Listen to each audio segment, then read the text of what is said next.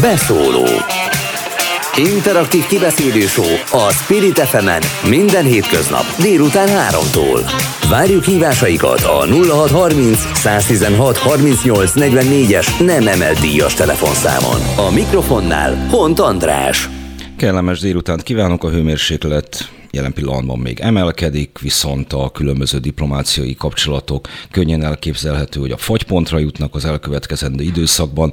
Magyarország a világlapoknak a címoldalára került az elmúlt két napban történt, mint ezt gondolom a hallgatók egészen pontosan tudják, hogy egy izraeli kémszoftverekkel is foglalkozó cég által forgalmazott programból Magyarország valamelyik magyar szolgálat is vásárolt, kilenc másik országgal egyetemben, legalábbis ennyiről tudunk jelen pillanatban.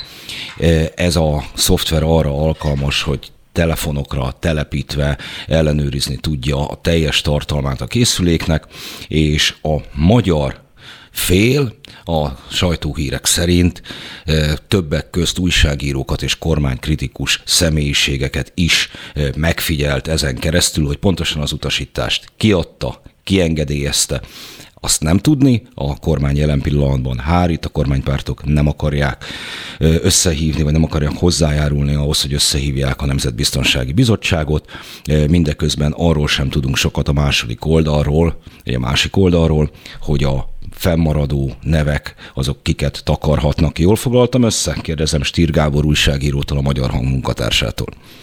Jó napot kívánok! Hát nagyjából így, így van, tehát jó, jó az összefoglaló, és elég szomorú ez a történet, már csak azért is, mert nem az első. Tehát egymás után halljuk azokat a botrányosnál botrányosabb ügyeket, amiből kiderül, hogy teljesen kilaposodott, kinyílt a világunk. Itt most már nem csak a magánember, de a, az annyira védett politikusok sem védettek. Tehát olyan korszakba léptünk, és nagyjából ezt kellene fölfogni mindenkinek, az átlagembertől, hát a politikusok szerintem fölfogták már, de az átlagembernek is, hogy, hogy a, a mindennapi életünk adott esetben teljesen nyitottá válhat mindenki előtt. Ez az egyik része a dolognak, a másik pedig az, egy általánosság az, hogy, hogy azért jó 30 év eltelt már azóta, hogy ilyenekről beszéltünk. És nagyon-nagyon szomorú, hogy mondjuk az én generációmnak újra meg kell élni azt, aki fél-fél, de mégiscsak a félelmet, hogy, hogy mindenünk átláthatóvá válik, most már nem követnek bennünket elég a, a modern technikával ezt megoldani, és, és valahol ez, ez nagyon megváltoztathatja a világunkat. Én azt mondom, hogy, hogy mindazt, amit idáig tudunk, itt nem csak Magyarországról van szó, mi most arról beszélünk elsősorban, hogy Magyarország érintett, de az említett izraeli cég 45 országnak adott el e, ilyen szoftvert, e, és ebből most itt nagyjából 9-et tudunk hogy pontosan ebből, ebből ö, ö, kilenc országnak. Most ebben még egy, ha már diplomáciai sikra tereljük a dolgot, még egy ilyen kínos ügy van, hogy megint csak nem először, nem másodszor halljuk azt, hogy Magyarország olyan országok csoportjába kerül, amelyik, hogy mondjam, tehát nem a világ legszeretettebb országai közé tartoznak, és nem a demokrácia élvonalába tartoznak. Egy-egy esetet én teljesen elfogadhatónak tartok, de a sor az aggasztó, hogy finom legyek. Jó, erről beszéljünk egy kicsikét később, mert alig, hanem igazából ez van a cselekmények gyújtópontjában, e, de mielőtt a TASZ munkatársával e, beszélnénk, próbáljuk egy kicsikét a, a fókusz Magyarországon tartani egy rövid időre. Hogy e, kinek állhat érdekében ezt a meglehetősen vegyes társaságot, mert itt mindenféle ember van, hát az igen. egykori Fidesz legfontosabb háttéremberének fiától, média cég tulajdonosán át, gyakorló újságíróig, önkormányzati lap szerkesztője, egykori kollégám, és így tovább. Nem, nem, nem értem teljesen a szervező elvet, hogy, hogy mi lehet amely hát pont... Akkor már ketten vagyunk. Azt én se, viszont egy-egy dolgot azért látok ebből az egészből, hogy ha ez egy komoly szoftver, itt komoly államvédelemről van szó, akkor ágyúval lőnek verébre. Ha nézem ezt a névsort, akkor én úgy gondolom azért, hogy nem olyan emberekről van szó, akik a magyar nemzetbiztonságot alapjaiban veszélyeztetnék. Hát és, és Simicska Ádámról amennyire én nehezen tudom, tudom elképzelni. lehallgatás, sorozat, meg ezek, azok nem is olcsó dolgok. Tehát ö, ö, szerintem valami furcsaság van ebben, hogy, hogy ö, ha ezek az embereket gondolja az államvédelem a, a legveszélyesebbnek, akkor én kezdek izgulni, mert akkor mi van azokkal, reméljük, hogy csak annyi hogy nem tudunk róluk, akik tényleg veszélyeztetik az állambiztonságot. Tehát én szerintem arra kellene koncentrálni, ez lehet elterelő hadművelet, lehet ez, ez az egésznek egy politikai habzása, ami szintén nagyon-nagyon aggasztó, hogyha ez így van, de hogyha azok a nevek, akik kiderültek, hogyha azokra fókuszál ez a program, vagy azokra fókuszál a nemzetbiztonság, akkor én aggódom, mert én úgy látom a világban külpolitikusként, hogy ennél jóval nagyobb veszélyek vannak.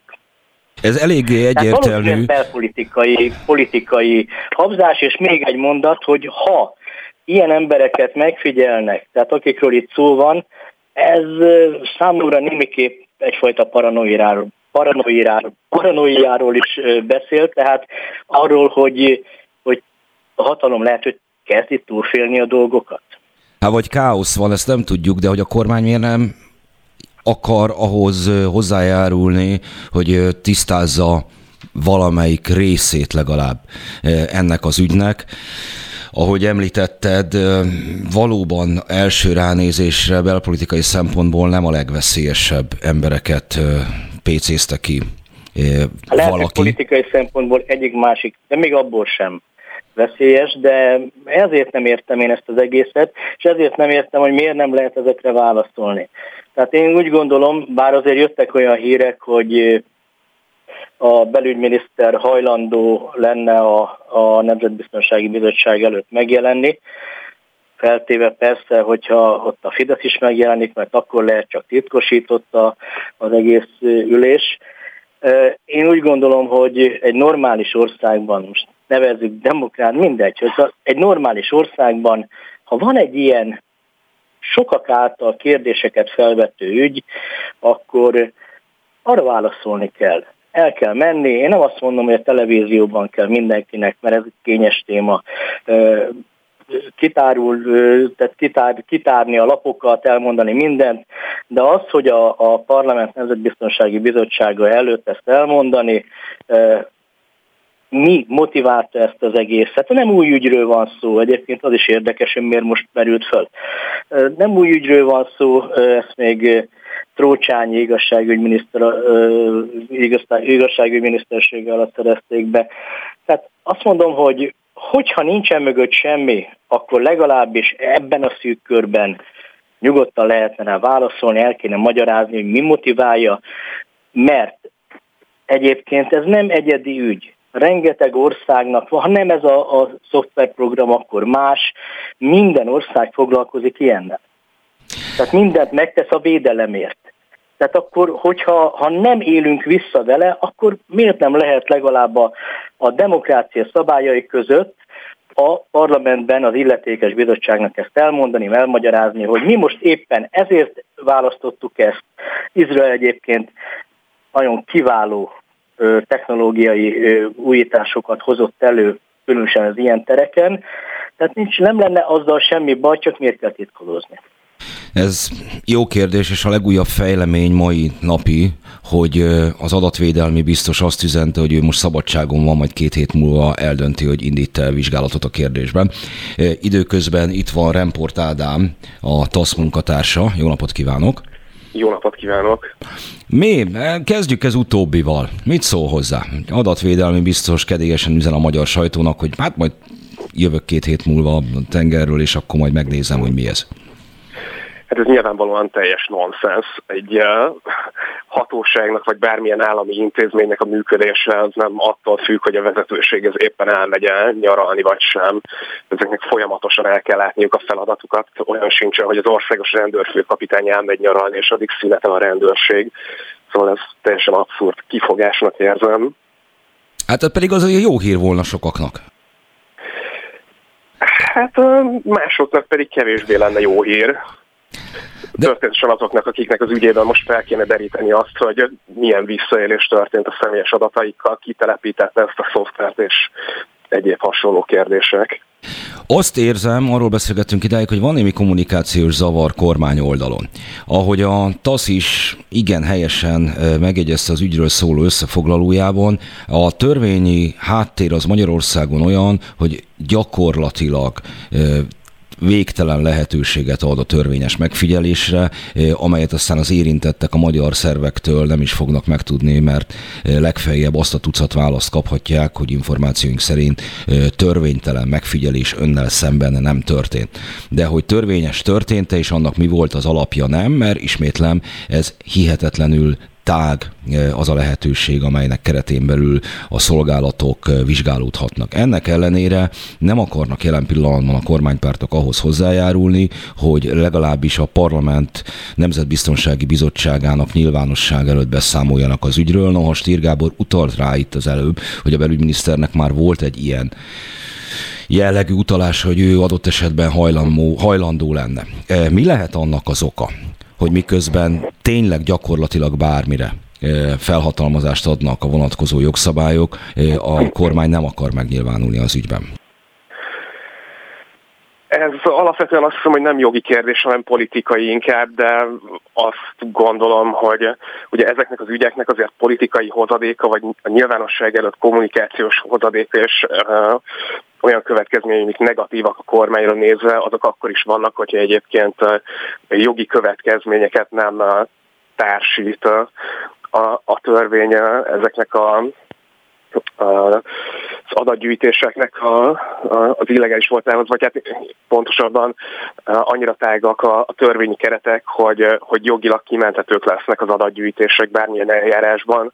Másfelől meg eleve Milyen olyan lehetőség lenne? Milyen olyan alkalom lehetne, amikor még a magyar jogszabályi háttérrel is illegálisnak minősülhetne egy megfigyelés? El tud-e ilyet képzelni? Próbáljunk meg példát mondani erre.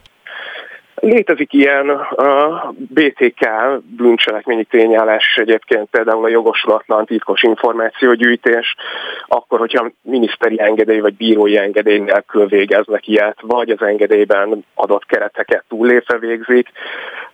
Ebben az esetben például ez, ez még bűncselekmény is. Történt az hát elmúlt nem, időszakban.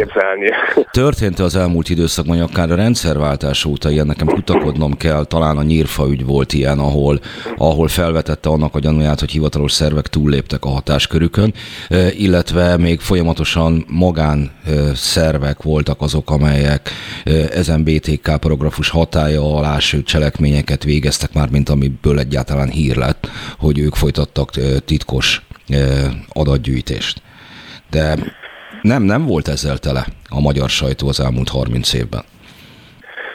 Nem, nem igazán, és a bírósági határozatok gyűjteménye sincsen tele ilyen esetekkel, ami sokat elmond arról, hogy hogy mennyire alkalmazható egyáltalán ez a BTK tényállás. Szóval, hogyha viszonylag hosszabb keresés után is csak 5-6 olyan esetet talál az ember, ahol egyáltalán büntetőeljárás indult, de még ez sem jelenti azt, hogy, hogy adott esetben elítéltek bárkit abban, akkor azért azt ki lehet mondani, hogy ez nem egy működő és hatékony prevenciós eszköz. A, mármint a titkos adat gyűjtés és megfigyeléssel szemben. A fenyegetettség pontosan. Igen. Emlékezzünk egyébként arra az UDZRT ügye, gondolom minden vonalban lévőnek ez még mond valamit. Itt a, a hallgatóknak mondjuk, hogy ez még a 2000-es évek legvégén volt, hogy az MDF akkori vezetésével szemben egy magán cég próbált egy ilyen gyűjtést, amit adatgyűjtést tenni, ez egy lehallgatásról készült leírat egészen pontosan azt tartalmaz, hogy rádolgozni Ibolyára, aminek egyébként az lett a vége, hogy kényszerítés miatt az MDF elnökét ítélték el. Igen, ismerős az ügy, de az az igazság, hogy ekkora időtávból már bennem is csak uh, annyi maradt meg, hogy ez is egyike volt azoknak az ügyeknek, amikor kiszervezték magántitkos szolgálatnak a megfigyelést feltehetőleg, mint ahogyan ez, ez előfordulhat mostanában is. Emlékezetes az is, hogy 2017-ben a Black Cube nevű cég volt az, amelyik feltételezhetően a civil szervezetekhez köthető embereket hozott olyan helyzetbe, ahol hangfelvételt készítettek róluk, majd ezeket a felvételeket szivárogtatták a kormányhoz közel álló sajtó részére. Egy másik kérdés az, hogy a GDPR-nak, az Európai Unió adatvédelmi rendeletének a hatályba lépése az lehet, hogy változtat a magántitkos szolgálatok működésén, mert ugye ezek nem minősülnek nemzetbiztonsági szolgálatoknak. A nemzetbiztonsági szolgálatokra vonatkozó szabályokat a tagállamok állapítják meg, ez nem tartozik az uniós jog hatája, hatája alá. Ellenben, mivel ezek a magántitkos szolgálatok nem minősülnek nemzetbiztonsági szolgálatnak, ezért rájuk már vonatkozik az Európai Unió joga is, és így a GDPR is többek között vizsgálnia kell őket az adatvédelmi hatóságnak, nem hivatkozhatnak olyan, olyan mentességekre, mint a nemzetbiztonsági szolgálatok, akik ugye nemzetbiztonsági érdekből megtagadhatják az érintetteknek az adatszolgáltatást, és, és ezt nem bírálhatja felül adott esetben a, a, a NAI sem. Úgyhogy azt gondolom, hogy ezekkel a, a kiszervezett megfigyelésekkel szemben talán könnyebb lesz a fellépés.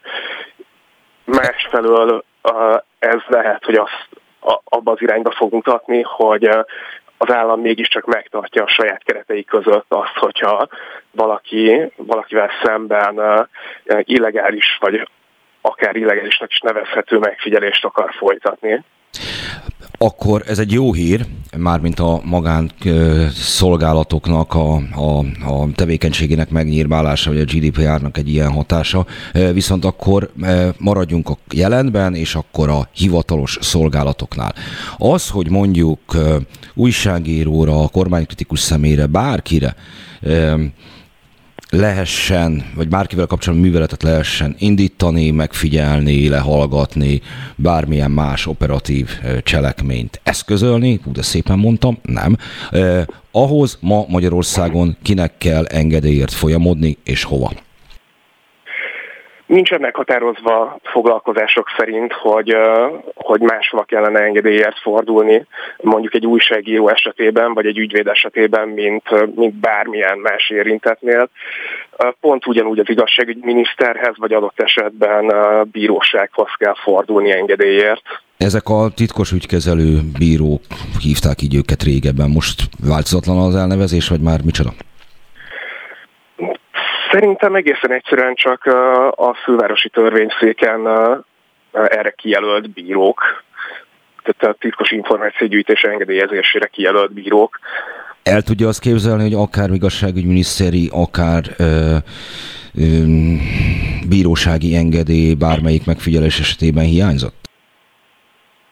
Mármint a most... Nem, nem tartom valószínűnek. Ugye ez az, ami a bűncselekményi kategória lenne. Másfelől meg ugye tényleg annyira könnyen lehet bármilyen értelmet adni annak, hogy milyen, milyen esetkörben lehet engedélyezni a, a titkos megfigyelést, hogy nincs igazán szükség arra, vagy nincs senkinek semmi tartani valója attól, hogy engedélyezzen egy ilyen megfigyelést. Visszatértünk a beszélgetés elejére, hogy akkor föltehetőleg itt törvényesen zajlottak a, a, az ügyek, tehát törvényi jogi következményektől félnie senkinek nem kéne, akkor ezek szerint marad az, hogy kommunikációs okokból oldal az jelen pillanatban a, a kormány média, és a kormánypártok azért nem állnak bele ebbe az ügybe.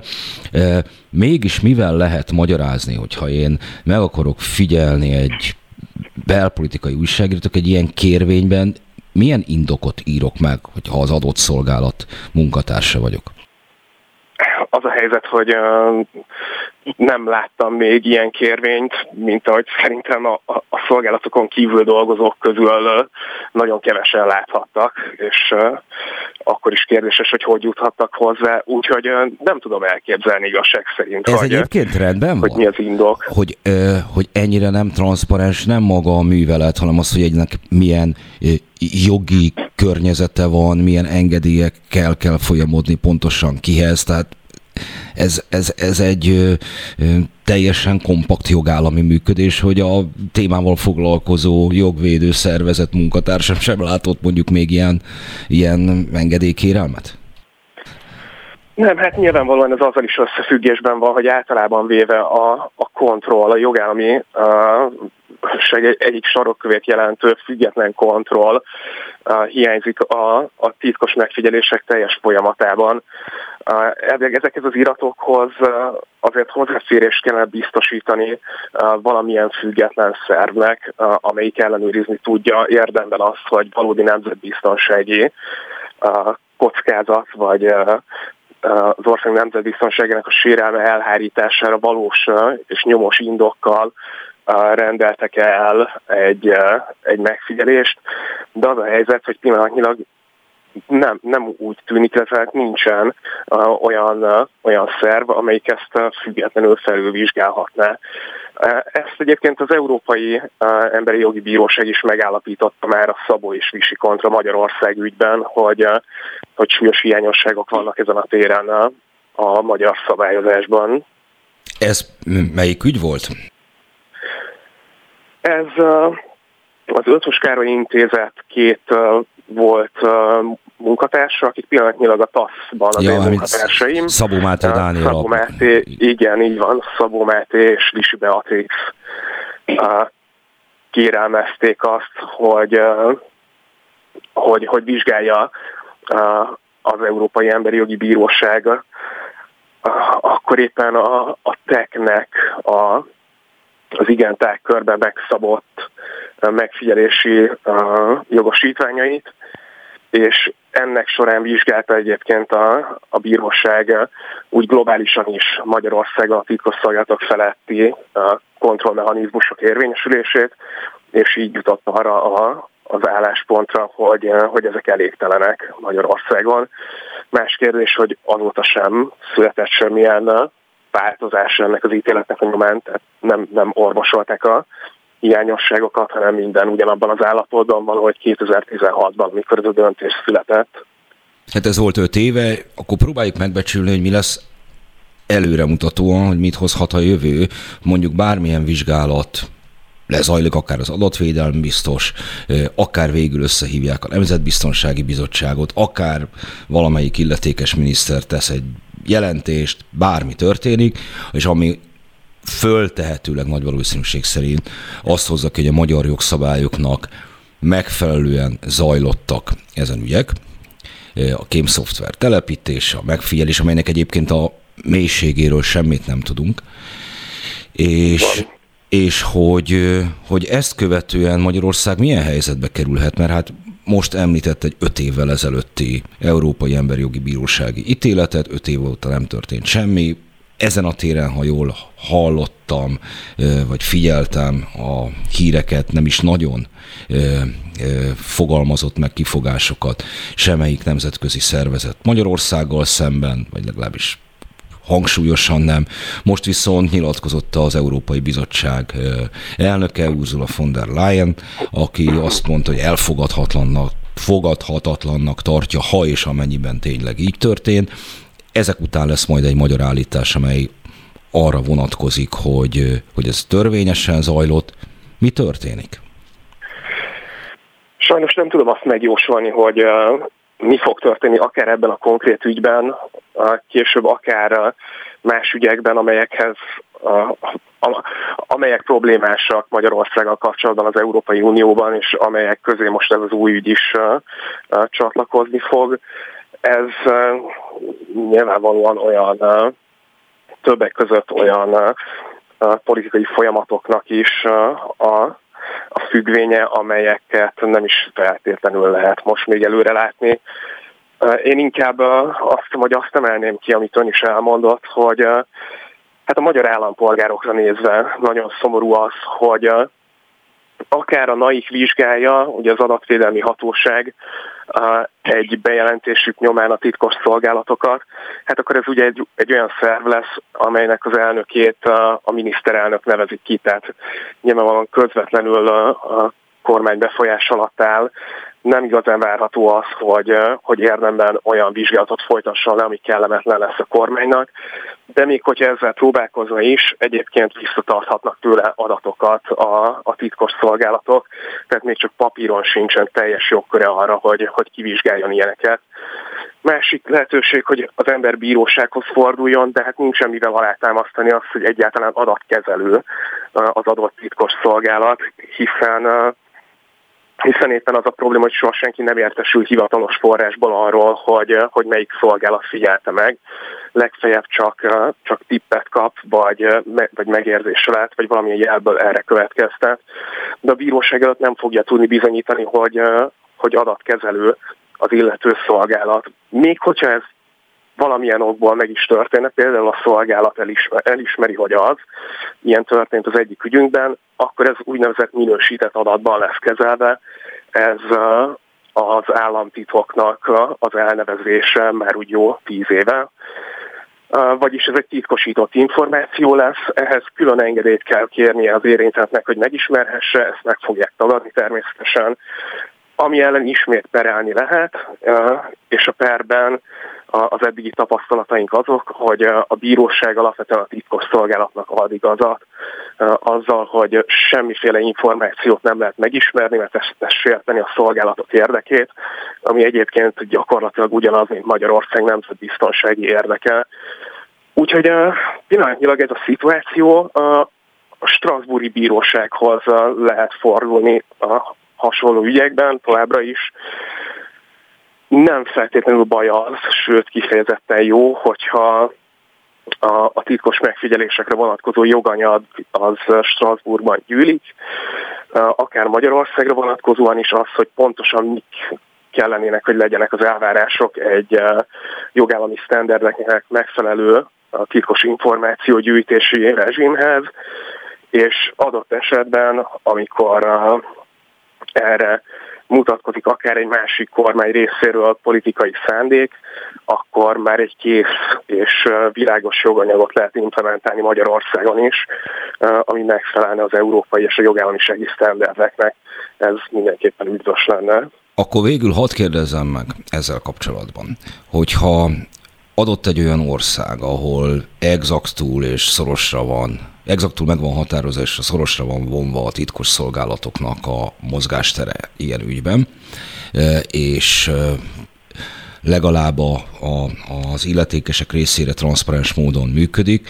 E, abban az esetben milyen olyan legális indoka lehet egy mondjuk német nemzetbiztonsági szolgálatnak, hogy újságírót figyeljen meg. Milyen, milyen ilyet tud elképzelni? Milyen, milyen indoka lehet ennek? Sok minden elképzelhető. Valószínűleg nem az újságírói tevékenységével összefüggésben, hanem hogyha mondjuk olyan jellegű bűncselekményt követel, úgy egyébként teljesen függetlenül attól, hogy újságíró, ami miatt ez szükséges, vagy az is lehet, hogy nem ült magát figyelik meg, hanem valaki olyat, akivel éppen beszélget, akár nyilvánvalóan a, a tudtán kívül, tehát vagy a, az újságíró nem is tudja, hogy az, akivel beszélget, az lehallgatás alatt állhat. El tudok képzelni ilyen szituációkat, de nyilván pont kizárólag azért, mert valaki a munkáját végzi újságíróként, ilyen elrettentő jelleggel, vagy, vagy megfigyelésért, hogy információkat szerezzenek róla, vagy a, forrásairól, ezt, ezt nem tudnám elképzelni. És ha mondjuk a források egy másik ország titkos szolgálata? Ebben az esetben ugye azt gondolom, hogy megint a, a titkos szolgálatok úgy működnek, hogy megpróbálják elhárítani a többi szolgálat beavatkozását a saját országukban. Szóval, hogyha egy ilyen esetben figyelnék az újságíró kommunikációját a szolgálattal, akkor ott valójában szerintem a másik titkos szolgálatot fel ugye próbálnák megfigyelni és elhárítani. Itt nem azon lenne a hangsúly, hogy az újságíró munkáját lehetetlenítsék el, hanem, hanem egy másik szolgálat beavatkozási kísérletét próbálnák meg elhárítani. De hát többek között ez az, amiről például Magyarországon soha semmit meg nem fogunk tudni, hogy milyen személyi megfigyelésnek látszó, egyébként más titkos szolgálattal szembeni műveletről lehet szó adott esetben? Adott esetben, bár azt hiszem, hogy ez már egy eléggé spekulatív irányvonal, de, de nyilvánvalóan mindent el, el lehet képzelni. Jó, köszönöm szépen, hogy velünk volt. Mi Stír Gáborral folytatjuk innen a beszélgetést. További szép délutánt kívánok, köszönöm szépen, hogy a rendelkezésünkre és a hallgatók rendelkezésre állt. Még egyszer Remport Ádám volt a TASZ munkatársa. Nem, még mindig a TASZ munkatársa, csak a vendégünk ő volt az elmúlt percekben. Köszönöm szépen, viszont hallásra. Köszönöm szépen én is viszont hallásra. Na, Stír Gáborral folytatjuk innen. Külpolitikai újságíró vagy. El tudsz-e képzelni olyan szituációkat, amikor amikor egy külföldi, hát most még csak nem is szolgálat, mondjuk egy erőcsoportok adnak témát egy másik állam újságírójának? Ne legyünk naívak, igen. Igen, bizonyára vannak, vannak ilyen ö, ö, kísérletek, törekvések, ahogy siker, vagy sikerül, vagy nem, de én ezt úgy látom, hogy, hogy magából a megjelent anyagból azért sok minden készülhető. Tehát ö, ö, ha vannak ilyen kísérletek, és itt elsősorban mondjuk nem is politikaira gondolok elsősorban, hanem gazdasági.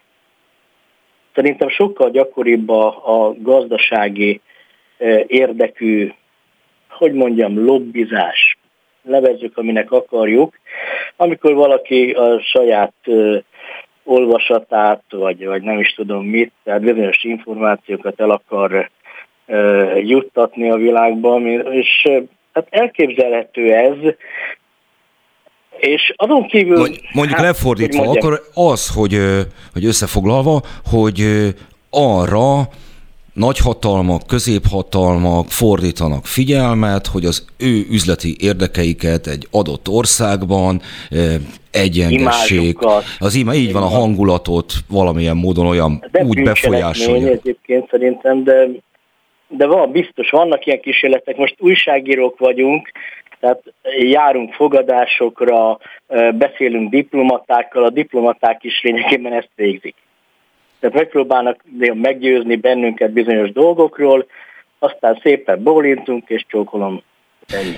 Engem az zavar ebben az egész ügyben fokozatosan, hogy van két fél, és nem lehet azt mondani, hogy bármelyik makulátlanul játszana. A magyar kormányról idáig, meg a kormánypártokról beszéltünk hát idáig. Igen, a, ezt akartam én is mondani. Igen. A magyar, magyar jogszabályi háttérről is.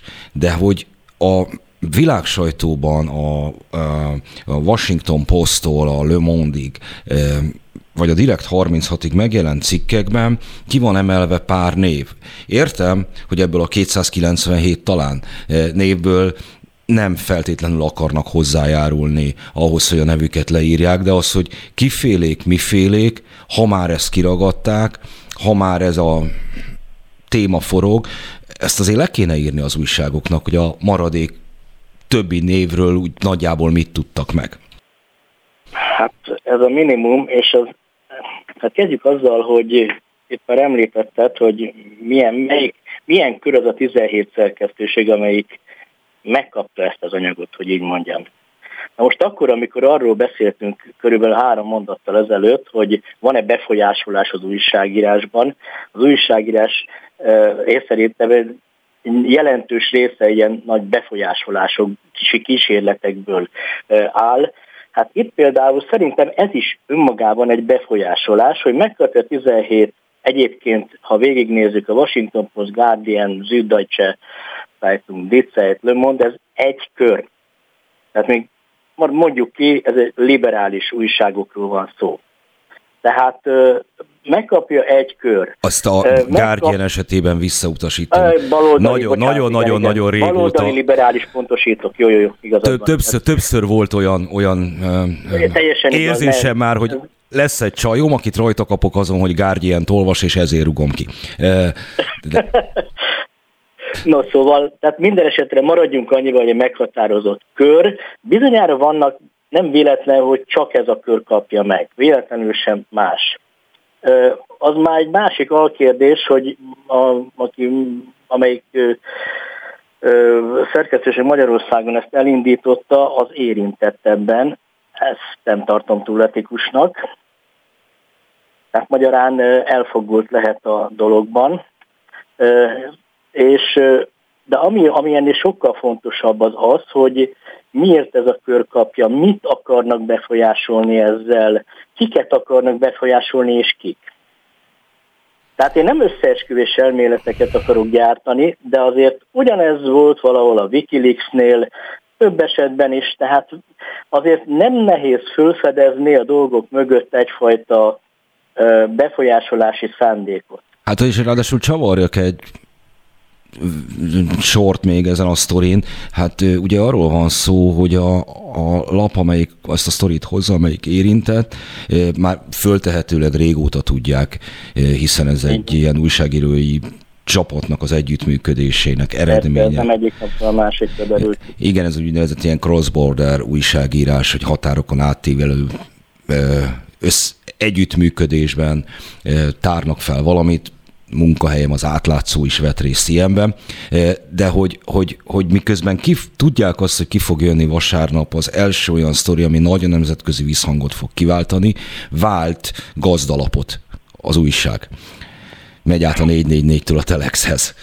De lehet, hogy teljesen véletlen és nem tudom, de minden esetre figyelem Na, nagyon érdemlő. sok furcsaság van, tehát ez nagyon jó, hogy felvetetted, mert, mert nagyon sok furcsaság van a, az, ezen az oldalon is, tehát akik kiszivárogtatták ezt az egészet. És, és tényleg nem, nem, nem érdemes abba belemenni, hogy ilyen összeesküvés elméletekbe, de, de ebben nagyon komoly politikai szándék van az egyértelmű és nem, még félreértés elkerülése véget nem azt akarom mondani, Orbán Viktor lejáratásáról van szó, hiszen itt azért 50 országot érint, sokkal szélesebb körű ez az egész. Igen, mi is beleestünk, ez egy külön téma, erről valószínűleg fogunk még beszélni, tehát, de, de az, amikor ezek kiderülnek, amikor ezeket, ezek általában nem a véletlen művei. Tehát a, pontosan, és főleg abban a világban, a mai világban, az információ alapú világban, amikor nem programok, semmi, igazából az információ a fontos. Tehát az információból áll, az információ az üzenetek eljuttatásából áll a politika önmagában. Tehát akkor egy ilyen zavart kavarni a világban, azért én eh, nehezen tudom elképzelni, hogy ennek semmiféle hátsó, emögött semmiféle hátsó szándék nincsen, és eh, hát a, ha nagy politikáról beszélünk, akkor az ilyen ügyek mögött általában föl szokott sejleni az Egyesült Államok, és az Egyesült Államoknak egy olyan politikája, ez az irányított káosz ö, politika, amelyben ö, zűrzavart okoz, hát ezt mondjuk az arab tavasz kapcsán láttuk a közel-keleten, nagy zűrzavarokat tud okozni, és mindig a saját javára tudja fordítani, mert ő irányítja a, a, az eseményeket, vagy nagy részt ő kezdi elő, irányítja az eseményeket. Én ezzel nem azt mondtam, hogy adott esetben is erről van szó, csak példaként igazából ezt nem fogjuk tudni egyelőre azt, hogy, hogy miért kirobbantotta ki, milyen érdekből, de minden esetre gyanús. Minden esetre gyanús az, hogy, hogy miért kellett most. Ez szerintem azért, ha nem is teljesen, de, de azért heteken belül fog erről, fogunk erről többet tudni. Hát ha tudunk, mert egyébként, ahogy említette, tényleg egy kicsikét el van tájolva a, a figyelmünk jelen pillanatban. Az, hogy mi Magyarországon elsősorban az ügynek a magyar aspektusairól beszélünk, az érthető, de a világ sajtóban is leggyakrabban egyelőre még Magyarországot említenek, holott egyébként az egész ügynek a központjában Izrael van, és az az a cég, Pontos. amelyikből kijött 50 ezer név, amelyből ugyebár csak 300, amely Magyarországot jelenti, és nyilvánvalóan az izraeli titkosszolgálatoknak ez hihetetlenül komoly érvágás, nem? Hát abszolút. Abszolút lehetőség is, de inkább érvágás. Én nem tudom elképzelni, ugye Izraelben kormányváltás volt, nem tudom elképzelni, hogy az izraeli érdekeket oly mértékben sértse az új hatalom, hogy Netanyahu, Netanyahu lejáratása érdekében ilyeneket kiszivárogtasson, sőt, ahogy ezt már mondtuk, ez, ez egy hosszabb folyamat, tehát valószínűleg korábbról indult. Tehát ez, ez mindenképpen kínos Izraelnek, kínos az izraeli cégnek, hiszen hogyha onnan kiderülnek, vagy kikerülnek dolgok, akkor hogy fog ez után eladni? Hát ez, hogy lehet, Tehát, hogy a kínos az, az, az, az, az nem kellően jól írja le a helyzetnek a súlyát. Itt, itt van velünk Péter Kovács Zoltán, ezt most gyorsan meg is kérdezem tőle. Jó napot kívánok! Jó napot, szervusztok! Szervusz! Következőt akarom megkérdezni, hallottad, amit itt előbb beszélgettünk. A piacon az NSZO-nak ezek után még lehet keresni valója? Egyébként pont le, még nem hallottam sajnos, de ha ez a kérdés, tehát nem fontos az előzni, akkor a válaszom az, hogy egyrészt voltunk, láttunk már ilyen céget, aki elbukott hasonló, hasonló eseten a hacking, hacking team annak idején 2015-16 körül.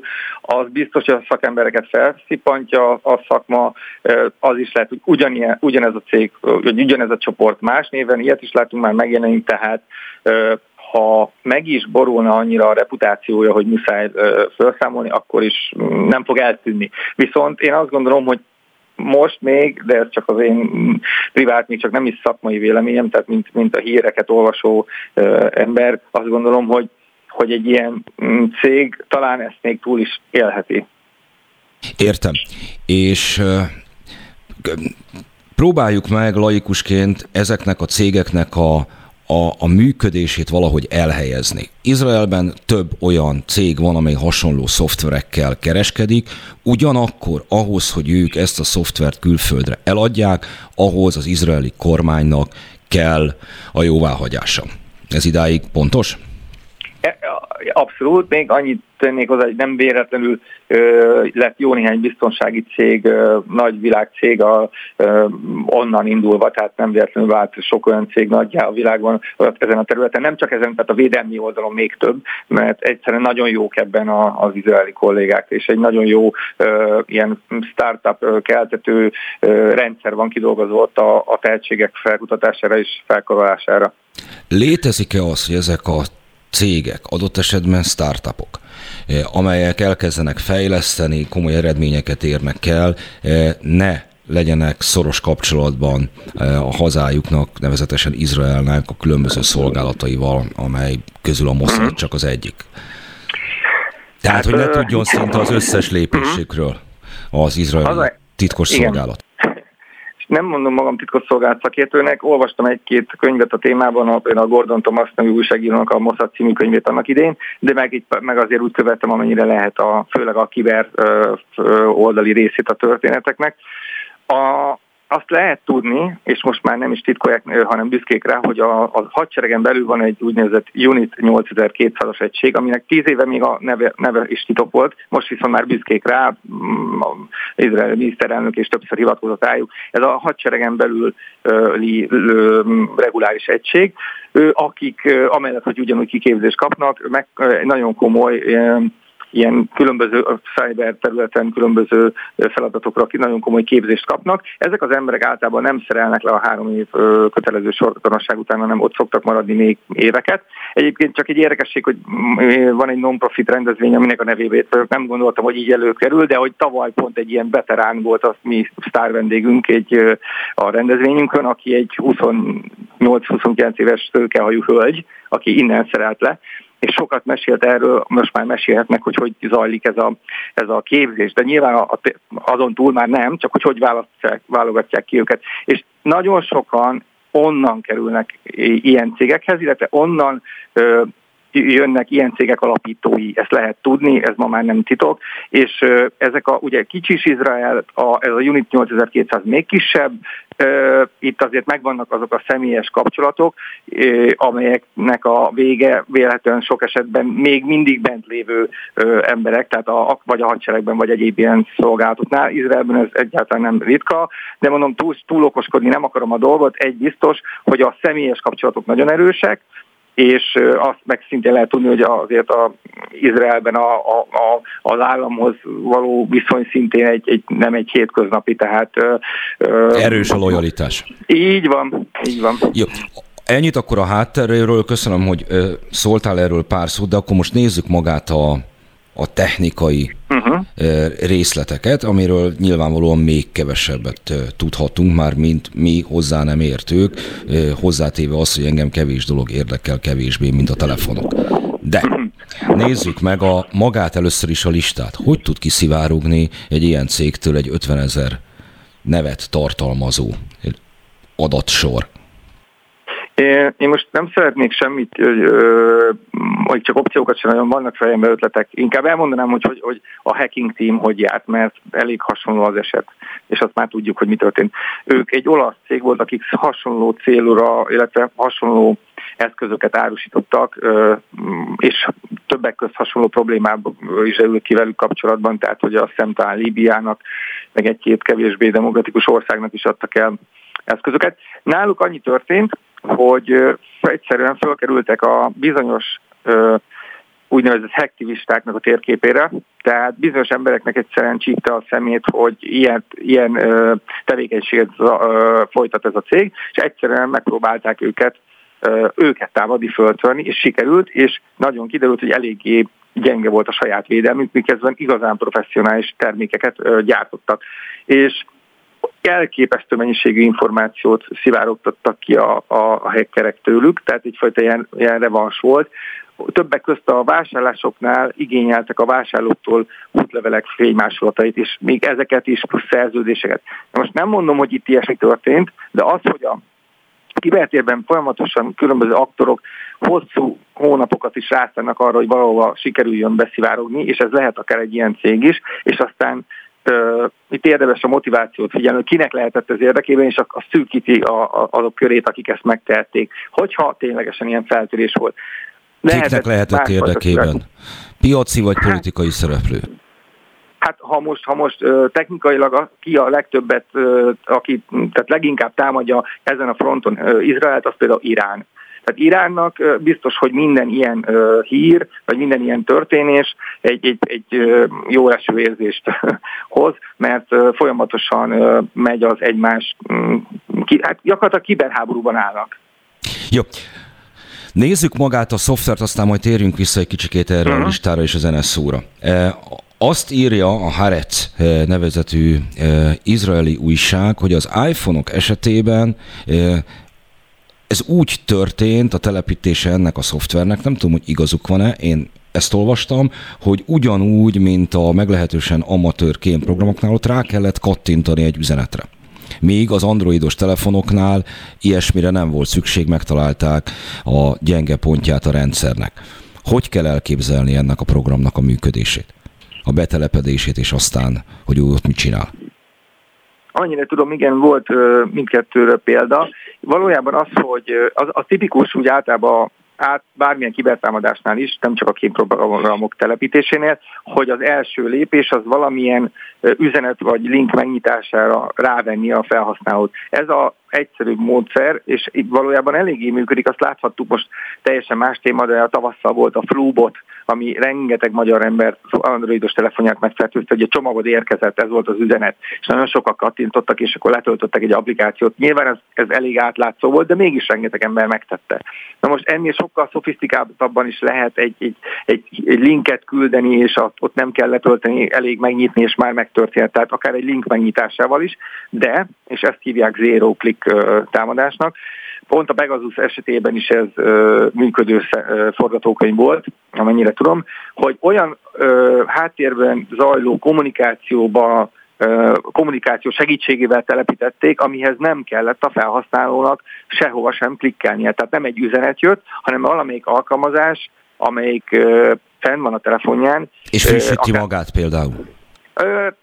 Inkább úgy mondanám, hogy, hogy nem elég tehát, hibás, és ezért máshonnan is elfogadott info, vagy adatforgalom, adatforgalmat, akár, mint a saját szervere, de nem Értem. tudom annyira a részleteket. A lényeg az, hogy a háttérben igen, miközben frissíti magát, miközben letölt dolgokat, megtörtént a, az első mm, fázisa ennek a, ennek a telepítésnek is, mert ez általában több fázisban történik, tehát le, lejön valami picike dolog, ezt ilyen stagernek hívják, mindegy, az ott meg előkészíti a feltételeket, és utána ö, tölti le ő már, a, mint futóprogram a következő szintet, ami aztán a tényleges tevékenységet végrehajtja. A, a rossz hír ebben az, hogyha egy olyan alkalmazás, vagy akár az operációs rendszernek egy olyan mm, háttérben futó folyamata volt kihasználva, és mondom, ezt, ez létezik, zero clicknek hívják, akkor ezzel ellen gyakorlatilag szinte semmit sem tehetünk, leszámítva azt, hogy folyamatosan a legfrissebb verzióra frissítjük a, mind az operációs rendszerét a készüléknek, mind pedig a telepített szoftvereket. Értem. Mi, mi az, amit a tudomásunk szerint ez a szoftver néz? Lehallgatást végez, avagy mondjuk képernyőfotók sokaságát küldi fel egy felhőbe? Mm, a, szintén amennyire tudom, ezt mindig hozzá kell tennem, a zárolt információk a telefonon gyakorlatilag mindenhez hozzáfér, tehát üzenetek, különböző alkalmazásokon, különböző üzenetek, különböző alkalmazásokon belüli üzenetek, a fotók, a jegyzetek, az összes meglátogat, a, web, a, web, a webes, webes előzményeink, tehát milyen szájtokat látogattunk, a, a SMS-ek, híváslisták, az aktuális pozíció, illetve az elmúlt nem tudom hány óra GPS pozíciói, mert hogy ezeket a telefonok is trekkelik maguknak bizonyos modellek, bizonyos verziókban. Emellett emellett igen, akár képernyőfotók is. Tehát mondhatjuk nyugodtan, hogy mindent. Pont ez, ez amennyit a Pegasuson most lehet tudni, az az, hogy gyakorlatilag több információt tud beszerezni a telefonról, mint amennyi információhoz a telefon gazdája, ő, mint felhasználó hozzáfér. Értem. Az lenne a kérésem ö, hozzád is, hogy a a következő óra elején még egy pár percre maradj velünk, mert belém ragadt néhány kérdés még ezzel kapcsolatban, és nem szeretném, hogyha ez itt folytogatna a következő napokban és hetekben, és elmulasztanám az alkalmat, hogy ezt nem kérdezem meg, viszont mások fognak folytogatni, ha nem adom át a szót, ugyanis a hírszerkesztő érkezik a hírekkel, és akkor a következő órában mind Stír Gáborral, mind pedig Péter Kovács Zoltánnal innen fogjuk tovább folytatni. Köszönöm az eddigi figyelmet, és nektek az együttműködést, mindjárt jövünk vissza. Beszóló a Spirit FM interaktív kibeszélő sója. Szóljon hozzá ön is, mondja el véleményét. Várjuk hívásaikat a 0630 116 38 es nem emelt díjas telefonszámon. A műsorvezető Hont András. További szép délutánt kívánok mindenkinek, itt is vagyunk újra a hírek után. Foglalkozunk tovább a Pegasus ügyjel, tehát azzal, hogy egy izraeli cég által fejlesztett kém szoftvert, amelyeket telefonok lehallgatása telefonnal folytatott mindenféle akción követésére lehet használni. Kilenc másik országgal egyetemben bizonyítható a Magyarország is megvett, bár az NSZO azt mondja, hogy 45 állammal állt kapcsolatban az elmúlt időszakban, és 45 államnak adott el ilyen szoftvereket, hogy többiről miért nincsen szó, arról majd beszélni fogunk, de most egy kicsikét maradjunk a technikai eh, részleteknél, mert Stír Gábor újságíró mellett a másik vendégünk most Péter Kovács Zoltán, az IBTN kiberbiztonsági szakértője, és vele beszéltünk az előző óra végén, hogy mi mindenre alkalmas ez a kém program, hogy gyakorlatilag mindenünket eh, nyomon tudja követni, a, a, amit a telefonon végeztünk.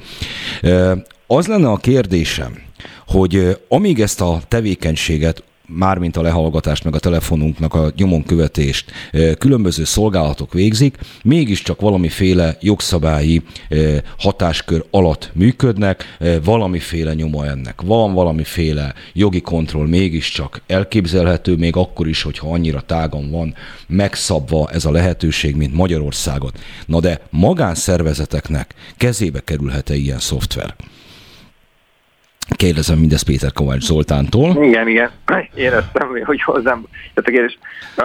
Ezt inkább ugye tényleg jogi oldalról kellene vizsgálni. Amit biztosan tudok mondani, hogy van egy szürke zónája ennek a piacnak, tehát lehet ö, magánszemélyeknek vásárolni nem ilyen kifinomult és nem ilyen, nem ilyen cégektől, de árusítanak különböző billentyűzetfigyelő szoftvereket félig legális ezek, körökből is, meg, meg valójában meg lehet rendelni külföldről ilyen szoftvereket, úgymond még számlát is talán kap róla az ember, de ezek messze nem ilyen kifinomultak, például a telepítésükhöz fizikailag sokszor ott a telefont meg kell szerezni, tehát azért az már egészen más, amikor a, a PIN kódját is tudom a telefonnak, és úgy rakok fel egy ilyen eszközt. Természetesen ez is aggályos, jogilag mindenképpen, de ez a színvonal, amit egy ilyen ö, cég produkál, az biztos, hogy ö, nem ö, elérhető átlagembernek, nem elérhető egy, egy, egy KFT-nek, egy cégnek,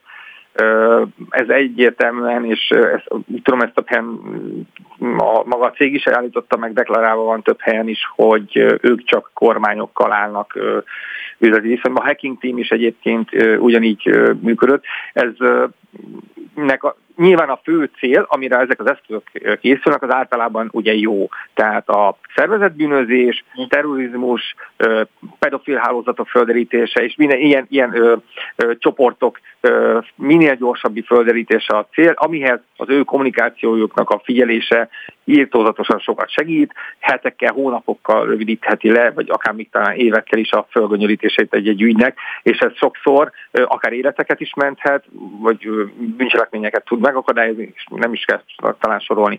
Úgyhogy épp ezért az, hogy ez létezik, ilyen eszköz, és ezt ilyen szervezetek, tehát hárombetűsök az USA-ban, vagy akár nálunk is megvásárolhatják, mint kormányzat alá tartozó szervezetek, és ilyen célra használhatják, az teljesen rendben van, illetve amióta világ a világ létezik, csak régebben mm, különböző fizikai eszközökről beszéltünk, úgy, mint lehallgatók és hasonlók.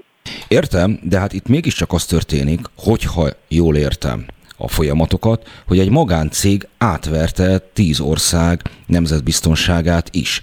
Ugyanis, mondom, ha jól értem, az NSO-nál nem lehetnek meg azok az adatok, ami az ügyfeleinek az ügyfelei. Ez így van. Ez, ez a rész, hogy nem lehetnek meg ott az adatok, ez bár inkább ezt is persze csak lehet. Gyanítom, hogy egyik or, egy ország titkosszolgálata sem írna alá szerződést, anélkül, hogy ez, ez ilyen kikötéseket ne várnának el. Tehát ez biztos, hogy egy feltételezhetjük, hogy ez egy elvárás ettől a cégtől. Ez ugyanúgy, mint ahogy az Apple-től is elfeltételezhetjük, hogy a, vagy a, vagy a Samsung-tól, vagy bármiktől, hogy a telefonunkon keletkező információkban ne szitkázzon föl a, a haza, és aztán persze kiderült, volt egy időszak, hogy az iPhone-ok is küldtek haza információkat, a TikTok nevű szoftver meg aztán gyakorlatilag mindent hazatelefonál, tehát hogy ez sem egyedülálló, és ez sem csak ezen a területen jelenik meg. Mondom, nem tudom biztosan, hogy az NSO-nál ez hogyan történt, de az, hogy a, a, a joggal várhatja el egy, egy kormányzati szerv, mint vásárló, hogy semmilyen információ ne kerüljön a, a gyártóhoz vissza, az, az egyértelmű. De az meg technikailag mégis ö, hogyan képzelhető el? Vagy és lehet-e ellene tenni a vásárlónak, hogy, ö, hogy miközben eladom a szoftveremet, az, ö, az küldi tovább nekem vissza uh-huh. továbbra is az adatokat? Nem könnyű, ez, a, ez, ez ugye ez, ez egy nem dokum, nyilván, hogyha ez így történt, akkor ez egy nem dokumentált funkció. A kiderítése az, az tesztkörnyezetben lehetséges, tehát felrakom egy-két készülékre, amelyeknek akár napokig, hetekig figyelni kell a forgalmát, és ez azért írtózatos mennyiségű forma. Egy telefon, amin nincs semmi, már az is annyi mindent, időjárás, pontos idő, és a többi másodpercenként kér le információkat, hogyha net kapcsolata van, vagy másodpercenként többször is, de egy profi szakember, és mondom, nem napokig, akár hetekig kell, mert akár az is lehet, hogy úgy írták meg a szoftvert, hogy havonta egyszer küldi fel az összegyűjtött számára értékes információt. Hogyha egy ilyen gyanús kommunikációt lát kifelé, akkor azt meg lehet nézni, hogy az, a, az, a, az nyilván egy valamilyen IP cím vagy domén felé megy, tehát egy szerver felé megy, az a szerver kinek a tulajdonában van, miért megy oda információ, tehát gyakorlatilag így ki lehet deríteni. Viszont ez olyan, mintha megvennénk most egy új autót, és mivel van benne navigáció, meg már szimkártya is sok autóban azért, hogy ugye tudja frissíteni a dolgait, e, egy hónapig ugye csak azt néznénk a garázsban, hogy milyen adatokat küldözget rólunk, tehát hogy nem életszerű feltétlenül, hogy ezzel kezdik a, a használatát, de azt gondolom, hogy egy ilyen botrány után valószínűleg ez a, a, a, az új eszközök beszerzése során egy, egy, egy, egy rutin lépésé fog válni. Nem tűnik fel tíz ország titkosszolgálati szakértőinek az, hogy Izraelbe küldik tovább azokat az adatokat, amelyeket ők gyűjtenek. Nem, nem, tehát az, az, azok az adatok az én olvasatom szerint az eszközökről mentek ki. Tehát, ha ők kitelepítettek akár 50 bűnözőnek a telefonjára 50 példányt, akkor feléjük jött a kommunikált úgy a szoftver, ahogy az elvárták, és az, hogy a telefonon még milyen egyéb dolog történik, arról a, ez a, a, a kémszoftver mi egy, egyebet is csinál még, az, az, abban nem feltétlenül látnak ők sem bele. Tehát ez egy, ez egy Ehhez kellett volna, amit előbb említettél, hogy parkoltatom a kocsit a garázsban, feltelepítek néhány munkatársam telefonjára ezt, és nézem, hogy a telefon mit, mit végez. De hát akkor ennek azt hiszem, hogy e, ilyen cyber körülmények között e, ennek valahol protokollnak kéne lenni. Igen, és erre céloztam én is, hogy valószínű, azt gondolom, hogy, hogy a rutin részévé fog válni. Az sem kizárt egyébként, hogy az egész, egy úgy indult az egész ügy, hogy valakik megvizsgálták, és, és így kiderült, és aztán ennek folyamányaként tartunk most ott, ki lehet, tartunk. Ki lehet ütni ezt a funkciót egy ilyen szoftverből? Ö, tehát én megveszem Forrá, ezt a, a szoftvert. A forráskód birtokában nyilvánvalóan egyébként is ki lehet vagy ne, inkább úgy mondom, nem lehetetlen, de a forráskód hiányában, ami ugye a gyártónál megvan, azért ez nem egy egyszerű feladat, nem triviális. Tehát körül, az, egy, az egyszerű megoldás az lenne, hogy még egy valamit telepíteni mellé, ami gátolja a kommunikációját bizonyos irányba, de nyilván ez, ez csak rontja, meg a lebukás lehetőségét növeli. De hát itt egy illegális tevékenységet hárít el, egy törvények alapján álló szolgálat egy legálisan megvett szoftverrel kapcsolatban. Igen, és ez már kicsit ilyen, inkább, én itt azt a forgatókönyvet tudom inkább elképzelni, hogyha ilyen kiderül, hogy akkor kijön a gyártót, hogy, hogy ezt uh, lehessen már uh, uh, kikapcsolni, tehát vegyék ki ezt a funkciót teljesen. De mondom, az, hogy egy, egy, uh, egy feltelepítendő mondjuk úgy binárisban, tehát a magában a programban egy ilyen funkciót kiössünk, ahhoz az nagyon-nagyon sok munka, földeríteni eleve sem az is valamennyi idő, de aztán, aztán ezt izolálni egy binár. Úgy kell elképzelni, mint hogyha, mint hogyha a, a kész mákos rétesben szeretnénk csinálni a, az eredeti, a mákoknak a, a gubóban a sorrendjével valamit. Már baromi nehéz. Tehát rekonstruálni lehet, hogy a folyamatot visszafelé, ezt úgy is hívják, hogy reverse engineering, elnézést az angolomért, tehát, de nem, nem, nem életszerű az sokkal életszerűbb, hogy akkor azt mondani, hogy oké, okay, látjuk, hogy ez mást is csinál, kérjük azt a verziót, ami nem csinál ilyesmit. Értem. De akkor ezek szerint azt nem tudjuk kizárni, és azt hiszem, hogy erre akartam kifuttatni a kérdést, hogy ez mozgott így bennem kíváncsiságként, hogy, hogy mondjuk akár a magyar, akár más ország szakértője ezt észrevette, és vagy saját maga megpróbált buherálni, vagy ahogy említetted, az a valószínű, hogy a gyártóhoz fordul, e, és mondjuk ezt a funkciót kiveszik, magyarán elképzelhető az, nem lehet azt kizárni, hogy 300 megfigyeltnél több lehet, csak ez a 300 telt el addig, vagy a, ameddig ez a funkció benne volt. Mm, ez, ez, ez, ez létezhet ilyen forgatókönyv, nem, tényleg nyilván nem látok bele a, a, én sem jobban a, a háttér ö, történetekbe. Lehetséges, annyit lehetséges. Ezekben a történetekben mindig, mindig az van, hogy most például beszélünk a Pegasusról, két hónapja nem beszéltünk róla, vagy, vagy, vagy, vagy igazából volt már róla szó korábban is, de hogy most is van olyan, amiről nem beszélünk, mert nem is tudunk róla. Ez a szép ebben, hogy itt sem fogunk tudni egy hamar minden, sőt mindent sosem fogom megtudni, nagyon sok minden kiderülhet a, a következő években, de közben más ö, történetekről meg nem is hallunk, mert, mert nem kerül így, így felszínre. Úgyhogy igen, azt mondom, hogy lehet, hogy így történt, de csak spekuláció egyelőre. Értem.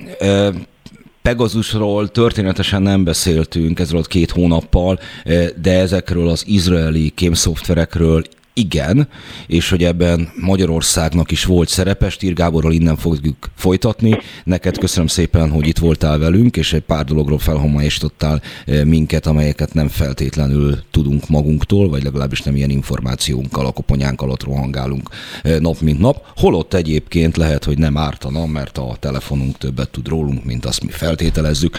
Köszönöm szépen még egyszer Péter Kovács Zoltánnak, hogy itt voltál. Köszi, szia! Na, Gábor, hát... Igen. Ö, elrugaszkodva kis hazánktól, mert szerintem igazából ez az érdekesebb a történetben, amit azt hiszem most már visszatérem minden beszélgetésben érintettünk, hogy itt ö, ö, Izrael ö, körüli ö, hát ilyen küzdelem, amelynek a középpontjában az ottani szolgálatok, politikai erőviszony, bármi más lehet, és hogy Ebből a szempontból roppant érdekes Budapestnek a szerepe. Ugyanúgy a Direkt 36 írta meg februárban, hogy egy bangladesi illetőségű személy, akit politikai gyilkosság miatt köröznek világszerte, hamis papírokkal Budapesten van.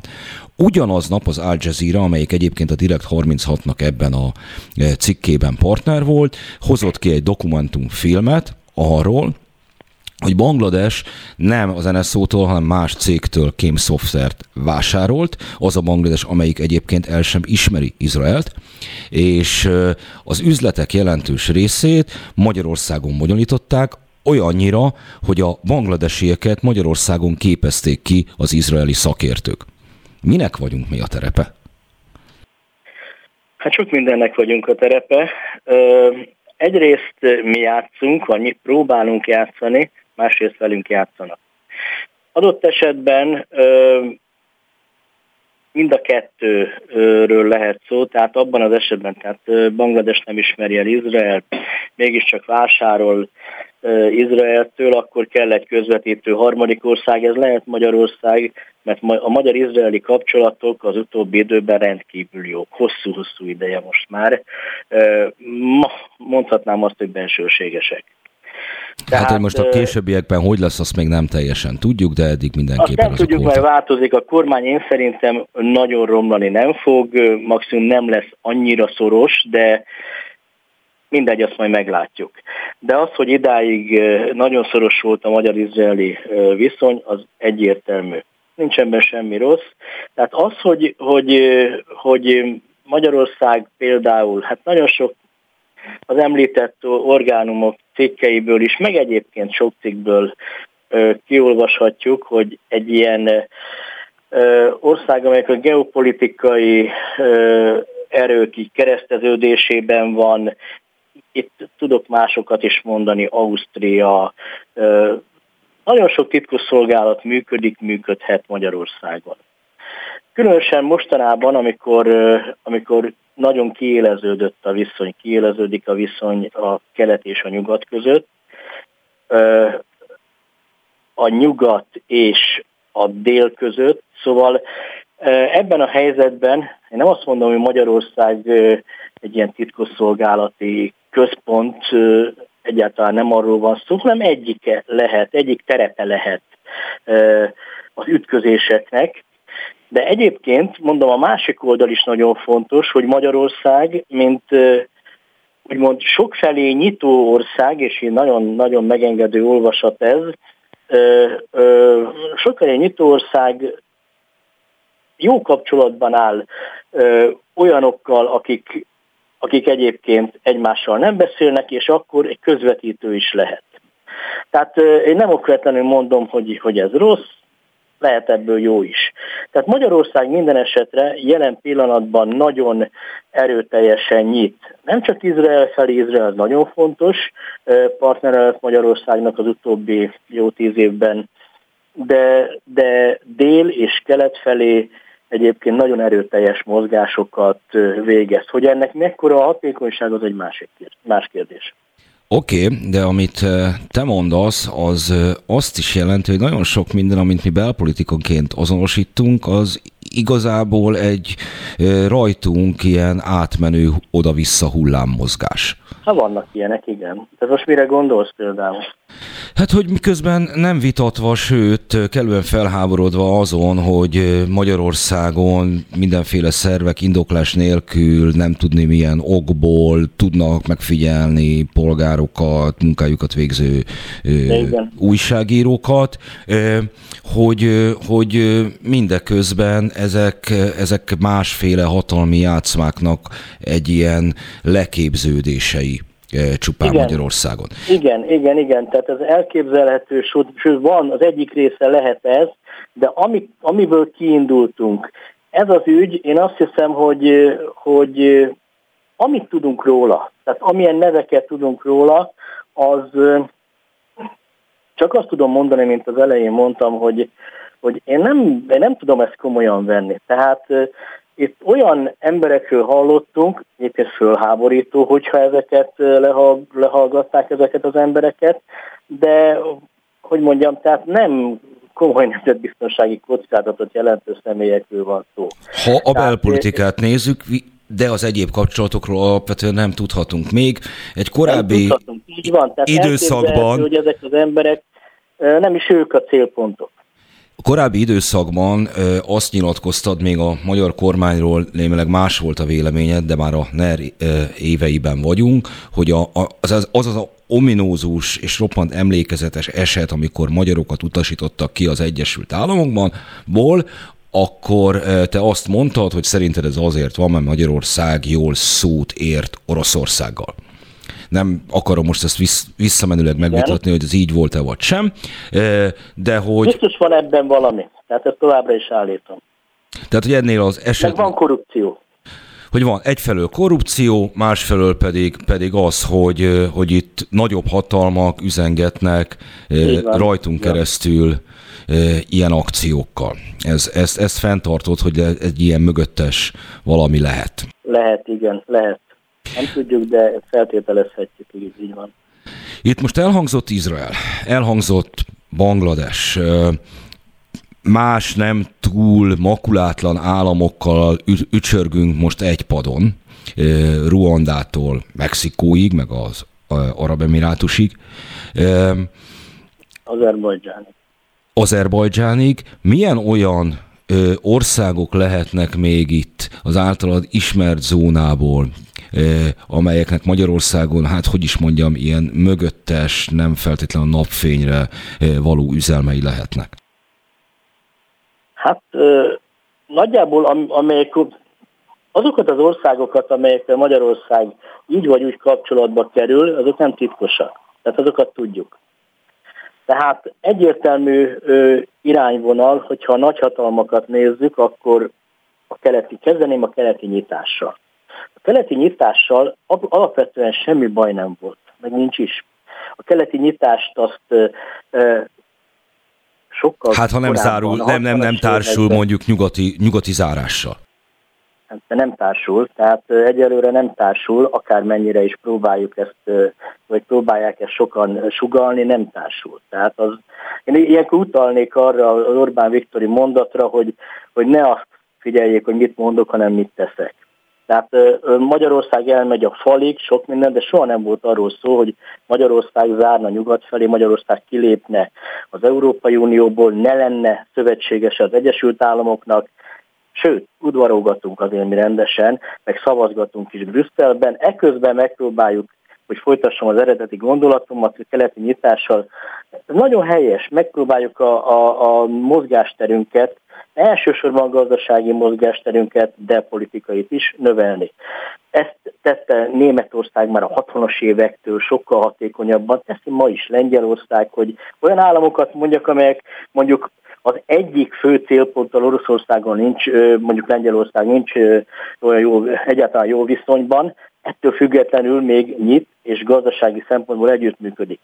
Tehát akkor ott van Kína és a, az arab országok. Tehát az, hogy ebben az irányban mi nyitunk, ez abszolút helyes. Ami, nem, ami, ami ebben problematikus, az az, hogy erről többet beszélünk, mint kellene, gyakorlatban kevesebbet csinálunk, mint azok az országok, amelyek esetleg kevesebb nem beszélnek erről. Mondok egy példát. Csehország és Kazasztán viszonyos Csehországnak három-négyszer akkora kereskedelmi forgalma, mint Magyarországnak. Ugyanakkor mi nem is tudom mekkora barátok vagyunk, már már, már stratégiai szövetségesek, havonta, kis túlzásra havonta jár valamelyik vezető Kazasztánba, ehhez képest nulla, nulla, jó nem nulla, de a csehhez képest minimális a, a, vagy jóval elmaradottabb, a, vagy kisebb a kereskedelmi forgalom. Tehát az én problémám Most az, lett ott valami gumibetongyár, vagy megy a Duma, megy a Duma, és közben nincsen mögötte igazi tartalom. Az irány nem rossz. Nem az a gond. És, és nem is az, hogy, hogy ezzel lezárnánk nyugat felé a, a, a mozgásteret, de hogy zárjuk le, ezt mindenki ezt csinálja. Az, hadd mondjam a legfrissebbet, az Egyesült Államok igenis nyitott most, éppen Biden alatt Oroszország felé, éppen a, a, az orosz-amerikai kínai háromszögben a viszonyok miatt. Tehát nem ezzel van a probléma, hanem az, hogy, hogy egyrészt nem hatékony az ország, vagy nem tudjuk, hogy mennyire hatékony az ország szempontjából, másrészt túlságosan közel kerülünk olyan országokhoz, amiből aztán én jövő, hasznot, hozadékot az ország számára egyáltalán nem látok, vagy minimálisat, mint, mint például Azerbajdzsán, amelyik hát több szempontból is aggályos, egyrészt a berendezkedése, de azzal az, az, az nem törődik azzal a nyugati ország sem, hogyha a, éppen kereskedelmi kapcsolatokról van szó. Hát mert hát Németország nem mással, nem mint Idi Amin Dadával is üzletelt, vagy a német cégek. Így van, vagy akkor, amikor uh, itt nagy fölháborodás, a média nagy fölháborodása mellett uh, Orbán elment Üzbegisztánba, akkor akkor előtte, ha nem is elment, de tárgyalásokat, a Covid miatt videó tárgyalásokat folytatott, de hivatalos tárgyalásokat Angela Merkel is az üzbék vezetőkkel, tehát mindenki nyomul, amerre lehet. Nem ezzel van a probléma, hanem azzal, hogy egyrészt ez a nyomulás részben kommunikációs, virtuális, másrészt nem átlátható. Tehát nem tudjuk, hogy Azerbajdzsánnal milyen üzleteket kötünk, és azt kiköti, mennyire a magyar államnak a, a javára válik ez, vagy esetleg magán ö, cégek, emberek húznak ebből hasznot, miközben az országot hátrány az imázsa miatt, ö, például a keresztény világban a karabaki konfliktus miatt, tehát tehát ilyen problémák vannak, vagy pedig az, hogy mint Kína esetében, Kínával is mindenki kereskedik, mindenki csak lehet, hogy túlságosan előre haladunk, és túlságosan sokat beajánlunk. Ilyen problémák vannak, nem az alapirányjal van a gond. Én azt látom, hogy, hogy mi túlságosan erősen, erőteljesen próbálunk aztán utána, mint minden 120%-ra teljesíteni, és akkor, akkor nyitni különböző térségek felé, és olyan kommunikációs butaságokat mondunk, mint Magyarország, a türk nép, meg, meg, meg minden, amit el tudunk képzelni, csak azért, hogy ami a cél lenne, hogy, hogy nekünk befektetések jöjjenek onnan, hogy, nekünk, hogy, hogy ide hogy erősödjenek a gazdasági kapcsolatok, csak azt nem látom, hogy ez a része megy. A többi, ha, ha ez menne, akkor azt mondanám, hogy hát a többit azt, azt tudjuk be annak, hogy, hogy ebben a világban szépeket kell mondani vagy különösen, vagy nagy, nagyobbakat kell mondani egymás, egy, egymásnak egymás dicséretére, mint általában a nyugati világban. De a, a gond az, hogy, hogy túl közel kerülünk olyan országcsoporthoz, amelyiknek az imázsa, hogy finoman szóljak, nem jó, és nem, nem jön belőle az a haszon az ország számára, egyelőre legalábbis nem látom, mint például egyébként ebben akár térségbeli országok, akár a nyugati országok előbbre járnak viszonylagosan is, tehát arányosan is. Hadd legyen itt egy közbevető kérdésem, mert nem ez a témánkat érinti. Viszont a nyugat szerepét keleten igen.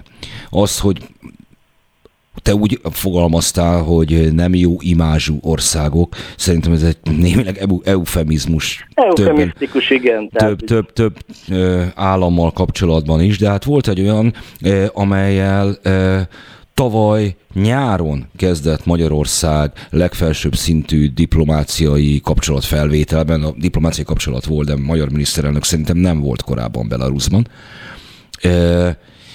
És Fehér Oroszország lassan egy éve nyugati szankcióknak a hatája alatt áll, és, uh-huh. és, és minthogyha egyébként lekerült volna a a nyugati média érdeklődésének homlokteréből. Úgy néz ki, én nem gondol, én azt hittem, hogy Lukasenka meg fog bukni egy hónap alatt, mert ez nem megy, és ehhez képest még az is elképzelhető, hogy annak ellenére, hogy elveszítette Oroszország feltétel nélküli támogatását, annak ellenére, hogy a saját népe tüntet ellene. És... el azért.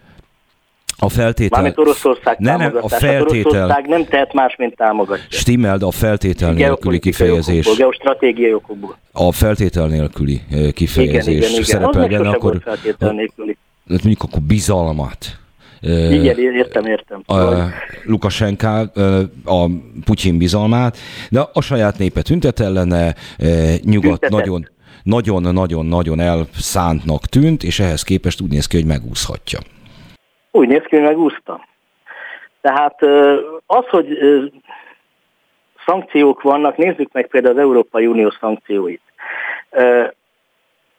Kazasztánt azzal lehetne igazából nagyon-nagyon kemény, kényelmetlen, kínos helyzetbe hozni gazdaságnak, például a kálium exportot meg teljesen lenullázzák. Erre nem, a káliumra is kiterjesztették, de csak egy részére tehát a műtrágyáról van szó, és az az egyik legnagyobb exportcikke Belarusnak. Tehát megint arról beszélek, hogy miközben a nyugati sajtó Európa utolsó diktátoraként emlegeti Belaruszt, addig az Európai Unió több okból fogva. Amikor, tehát például, amikor azt mondom, hogy Oroszország nem engedheti el Belaruszt, ugyanúgy az Európai Unió, vagy a nyugatnak, benne az Európai Uniónak Belarus az fontos geostratégiai érdekekből, ezért nem szankcionálhatja úgy, mint akár esetleg szeretné, vagy, vagy megérdemelné, azért, mert akkor Oroszország karjaiba hajtja. Tehát ez egy olyan játszma, és ebben a játszmában az, hogy Orbán Viktor megpróbált időben most majdnem azt mondtam, hogy jó időben, hogyha nincsenek azok a választások, akkor nagyon jó időben tette volna. Csak ott másképp alakultak a, a dolgok. Tehát Orbán Viktor 19-re lapot húz általában. Ez hol bejön, hol nem jön be. Itt adott esetben nem jött be, egyébként Magyarországot rettenetesen szeretik Belarusban, rosszat nem nagyon hallok róla, vagy az országunkról. Mármint kicsodák szeretik rettenetesen, Belarus vezetők, is, vagy általában? az általában az emberek is, nem, nem Lukasenkóval beszélek, tehát hogy tehát jó a híre Magyarországnak, mert nyitott ö, ö, Belarus felé, aztán ebből nem lett semmi, mert úgy alakultak az események. De az, hogy megpróbálta, hát ö, az utóbbi időben ö, egyébként ez, ez érdekes dolog, egy külön téma lenne az, hogy, hogy Orbán Viktor, mikor 19-re lapot húz, olyan helyekre ment el, ahol utána megbukott a diktátor, Egyiptom, Kirgizisztán, tehát lehet, hogy a magyar diplomáciának azért mondjuk egy ilyen egy hónapos intervallumban azért kéne előre látni, voltak olyan esetek, ez nem a Belarus. Tehát azért mondom, hogy az, hogy bátran belehúzunk dolgokba, hogyha nem kockáztatunk sokat, az, abban én sok rosszat nem látok. Ugyanakkor mindig határozottan, és itt a, a, a téma elkezdésének az elején leszögeztük, mindig határozottan úgy kell ezt csinálni, hogy ezzel nem zárunk nyugat felé. Például azért sem, hogy csak pragmatikus, most nem a, a, az értékekről beszélek, meg hogy hova tartozunk, az számomra egyértelmű. De én szerintem a magyar kormány számára is egyértelmű. De olyan pragmatikus okokból sem szabad azt csinálni, hogy akár Oroszország, akár Kína számára mi úgy vagyunk értékesek, ha azért az Európai Unió belül mi elfogadottak vagyunk. Hát ez... tévedésnek tartom én azt, hogy Magyarországon keresztül akarja mondjuk Vladimir Putyin szétverni az Európai Uniót. Ne gondoljunk ekkorát magunkról. Hát pedig mondjuk azt szerintem avantgárd húzás lenne, mondjuk a nem tudom, az hogy magyar huszárezredet bevetni Brüsszel nem szemben. gyenge az Európai Unió is, és annyira nem értékeli föl Magyarországot Moszkva. Ja, Térjünk vissza eh, egy kicsikét az alapügyünkre, és mindjárt meg fogom kérdezni eh, ezzel kapcsolatban Deák Dánielt, a 21. századi eh, intézetnek a vezető elemzőjét. Jól mondom? 21. század, de egyébként teljesen jó minden. Jó napot kívánok, köszöntök mindenkit. Jó napot kívánok, szóval 21. Jó század napot. intézet vezető elemzője, a Megafon oszlopos tagja, amely mindenféle lobbizás ellenére változatlanul nem volt képes válaszolni nekem, se levél, se telefon, se messenger üzenet, se semmi.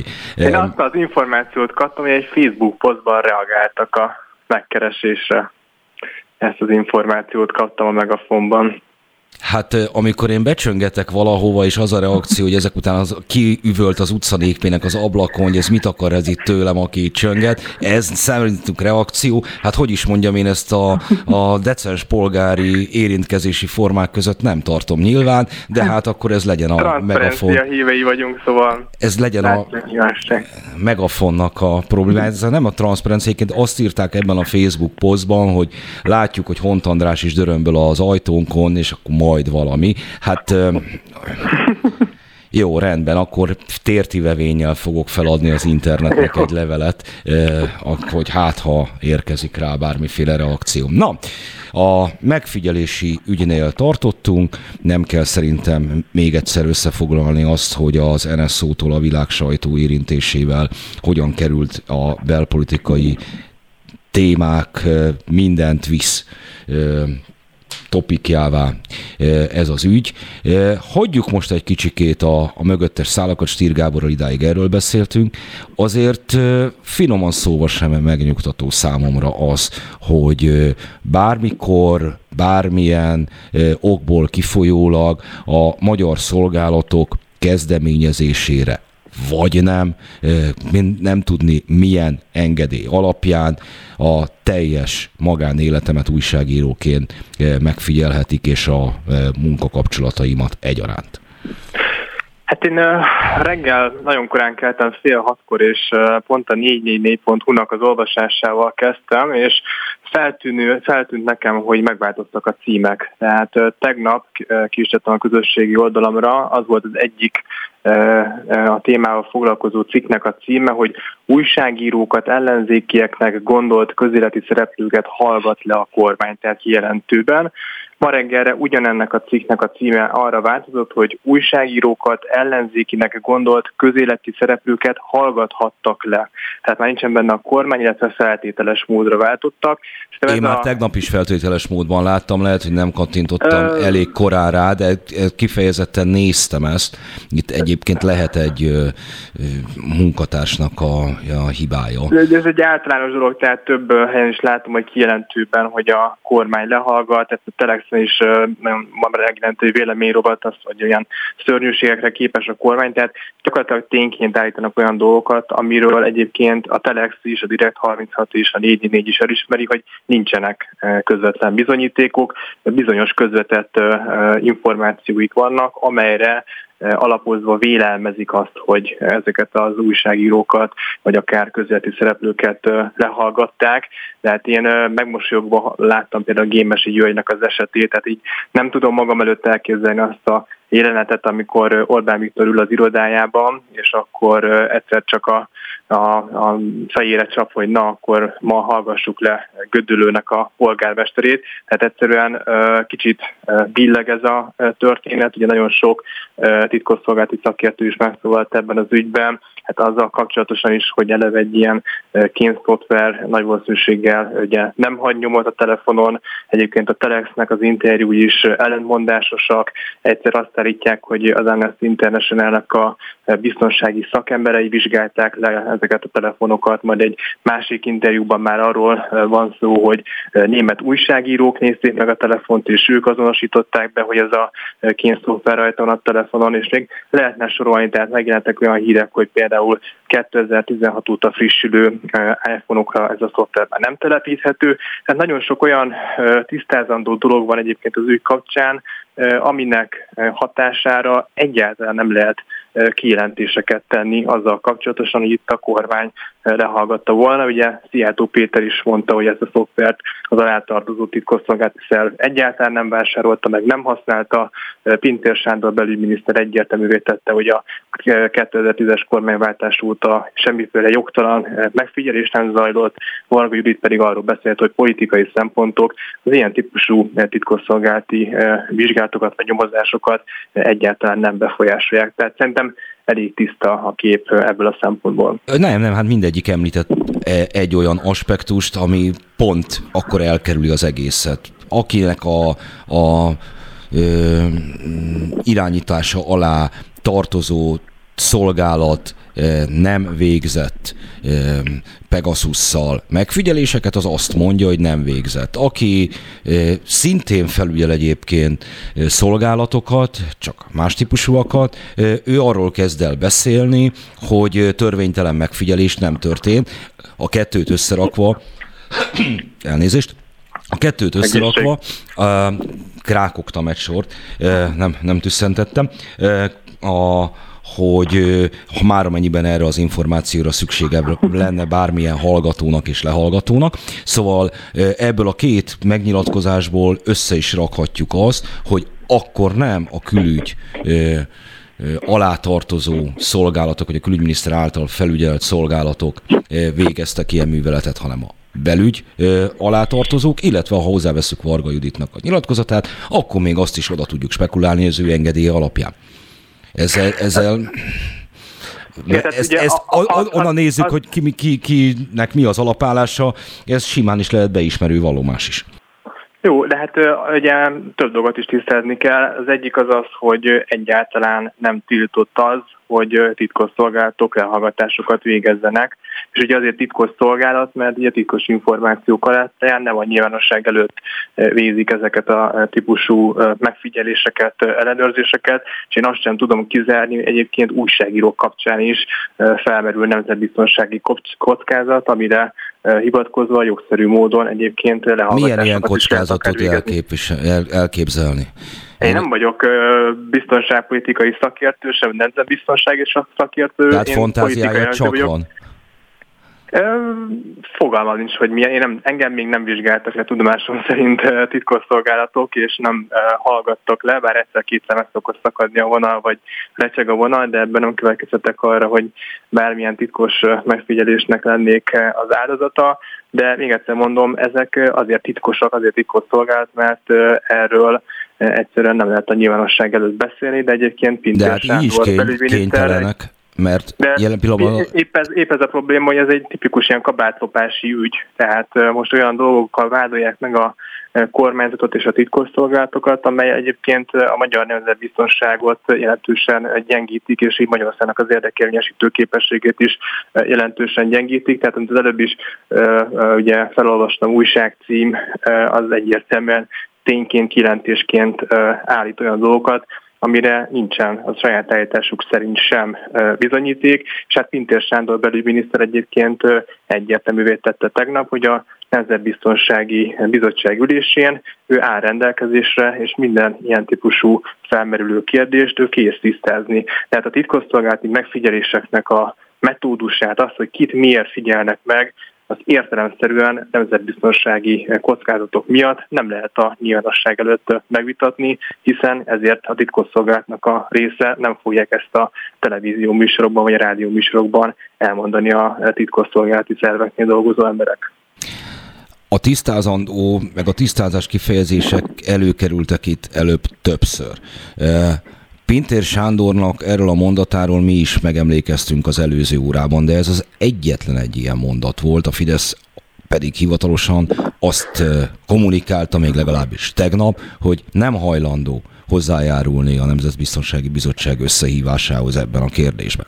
Hát ugye arról volt szó, hogy az ellenzék rögtön már össze akarta hívni, anélkül, hogy egyébként mondjuk a kormányzatnak... De hát mikor vagy akarná összehívni az ellenzék a Nemzetbiztonsági Bizottságot, hogyha egyébként a Washington Post-tól, a Guardian át a Le Monde... De, bocsánat, tehát értem az indulatokat, de hát ez gondoljuk át logikusan, tehát nem árulok el Natikot, szoktam beszélni kormányzati politikusokkal, vagy kormánypárti politikusokkal, hát őket is hétfőn délelőtt sokkolt ez a hír, nem tudták, hogy miről van szó. Hát hogy tudnának olyan dologról komolyan egy bizottság ülésen tárgyalni vagy egyeztetni, amiről még nekik sincsen fogalmuk. Hát Szijjátó Péter is mondta, hogy ilyen szoftverről tudomása sem volt. Hogyan tudnának kormányzati szereplők beszélni egy olyan szoftverről, amiről eddig nem is tudtak. Hát értelemszerűen most zajlik az információgyűjtés, zajlik a háttérben például a belügyminisztérium esetében is az ügynek a kivizsgálása, és amint ennek az ügynek a felgöngyörítése megtörténik, értelemszerűen akár Intér Sándor, vagy más a területért felelős kormányzati szereplők az ügyben vagy a nyilvánosság, vagy például egy zárt nemzetbiztonsági ülés keretében illatkozni fognak, és el fogják mondani az ő általuk tudomásra jutott információkat. Oké. Okay azt fogja erre mondani, hogy ezt velük kell megbeszélni. De akkor miért nem lehet azt mondani, amikor odadugnak az ember orra alá egy mikrofont, hogy természetesen a Nemzetbiztonsági Bizottság majd tárgyalni fog erről az ügyről, kérjünk szépen egy napot, amíg tájékozódunk, és majd megmondjuk, hogy szerintünk mikor a legideálisabb összehívni a bizottságot. Hát ugye ezen túl, ugye Pintér Sándor egyértelműen tett, hogy kész állni. Egy nap Fontos hangsúlyozni. Hát tegnap délelőtt, ha jól tudom, akkor kapták el. Ugye maga a hír Magyarországon vasárnap este hatkor jelent meg talán a Telexen, ahogy néztem. Tehát Engem egyébként idő nem abszolút nem lepne, nem, nem lepne meg, ha kiderülne az, hogy a kormányban egyetlen egy ember van, aki tájékozódott a a közigazgatás, meg az alátartozó szervek ügyeiről, és az Pintér Sándor. Én is azt gondolom, hogy ő lesz az illetékes ebben az ügyben, és ő fog majd egyébként valamilyen formában ezekre a felmerülő kérdésekre választ adni, de azt szeretném mondani még ezzel kapcsolatosan, hogy miért nem rögtön olyan nagy elánnal reagáltak erre ugye a kormányzati szereplők. Ez fontos egyébként politikai szempont, hogy olyan témákat, amelyek mondjuk álhírek, vagy olyan témák, amelyekkel mondjuk a kormányzati álláspont szembeszögül, hát ilyen ügyeket a kormányzat ne emeljen fel, ne mutassa azt a nyilvánosság előtt, hogy itt tényleg valami komoly olyan ügyről van szó, ami mondjuk érinti a kormányzati szereplőket. Tehát ha én politikai tanácsadó lennék, szoktam is politikai tanácsokat adni, akkor egyértelműen bármilyen színezetű kormányról legyen szó, azt mondanám, hogy például az aktuális pártelnök, vagy miniszterelnök ilyen ügybe ne rögtön nyilvánuljon meg, hiszen az felemeli magát az ügyet, magára kenni egyébként azt a botrányt, ami mondjuk körvonalazódik az elmúlt napokban. Sokkal inkább érdemes kiverni, megvárni azt, hogy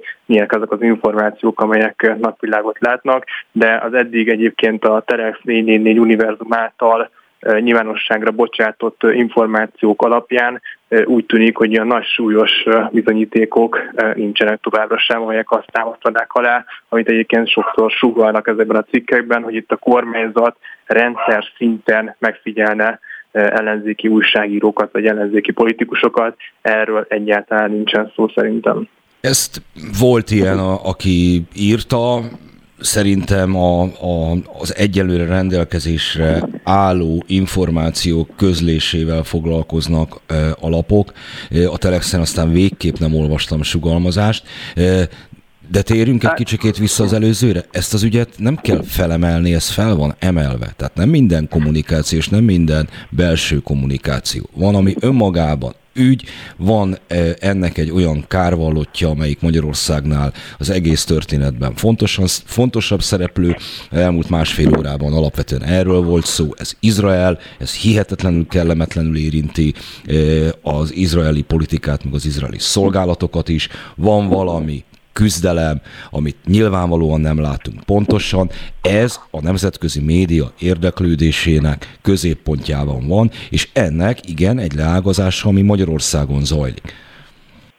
Mondom, én politikai tanácsadóként azon az állásponton vagyok, hogy ilyen botrányok esetében értelmszerűen reagálni kell. Ez a reakció megtörtént. Egyértelművé tették, hogy a megfelelő fórumokon egyébként e, ezekre a dolgokra reagálni fognak kormányzati szinten, de például miniszterelnöki szinten szerintem úgy, hogy egyébként még nem vagyunk birtokában minden információnak, egyáltalán nem érdemes reagálni. Ráadásul e, az is könnyen elképzelhető, hogy ez az egész lufi, vagy ez az egész történet saját magától ki fog pukkadni, saját magától gyakorlatilag olyan ellentmondásokba kerül, aminek eredményeként érdemben egyébként majd kormányzati részről nem is kell erre reagálni. Hát azért um, én ha mondjuk érintett lennék, és azt olvasnám a Washington Postban, hogy egy olyan kémszoftver van a telefonomon, eh, ahol a magyar szolgálatok, és egyébként még a, az izraeli titkosszolgálat is az utolsó üzenetváltásomat is ellenőrizni tudja.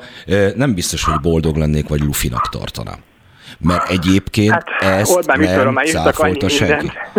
Tehát még egyszer mondom, hogy Orbán Viktor nagy mindent állítottak már az elmúlt éves nemzetközi sajtóban, tehát ennél durvább dolgokat is állítottak. Ugye volt ez a sajtószabadságos jelentés is, ami ugye nagyjából Bashar al-Assad szír diktátorhoz hasonlította Orbán Viktort, ugye, aki még vegyi fegyvert is bevetett a saját lakosságával szemben. Hát arra se azonnal reagált egyébként a kormány sem a miniszterelnök, hanem szépen a megfelelő pillanatban, amikor már minden információnak a birtokában volt. Akkor lement vásárolni egy, egy Facebook videóban a Ez egy, ez egy reakció volt. Én egyébként arra számítok, hogy Orbán Viktor miniszterelnök is ebben az ügyben még ezen a héten fog majd nyilatkozatot tenni, és egyértelműen kifejti majd az álláspontját, de akkor már nagyjából ezeknek az információknak a birtokában lesz. Tehát például szerintem most a titkosszolgálatnál biztosan megnézik azt, hogy igaz-e az az állítás, hogy a 2016 óta frissülő iOS rendszerek, ugye melyek az iPhone-okon vannak, azokra le lehet egyáltalán telepíteni ezt a szoftvert, mert ha például ez a szoftver nem működik ezeken az újabb típusú iPhone készülékeken, akkor onnantól kezdve értelemszerűen ez az egész történet egy nagy hazugság. Nem feltétlenül biztos, mert ugye bár egyfelől vannak androidos készülékek De a is. interjúban a újságíró azt szállított, hogy neki iPhone van. Jó, ezt majd ki fogjuk deríteni. Egyenlőre az NSZO sem cáfolt, meg Magyarország sem cáfolt. És ugye az, amit egyáltalán nem is tudott senki, hogy ilyen van, hogy Magyarország is kémszoftvert vett, Mexikó, Ruanda, Arab Emirátusok, Azerbajdzsán és a többi társaságában. Apropó, ehhez a, ehhez a névsorhoz így, vagy ország felsoroláshoz mit szól? Ez nem kellemetlen társaság? Hát az előbb említettem ugye ezt a sajtószabadságos listát is, hogy a sajtó ellenségeinek a gyülekezete van, hát ott is Orbán Viktor réget mondom, Basra Assad uh, szír diktátorhoz volt hasonlítva. De ez nem hasonlítás, ezekkel az országokkal együtt vettünk kém szoftvert egy izraeli cégtől.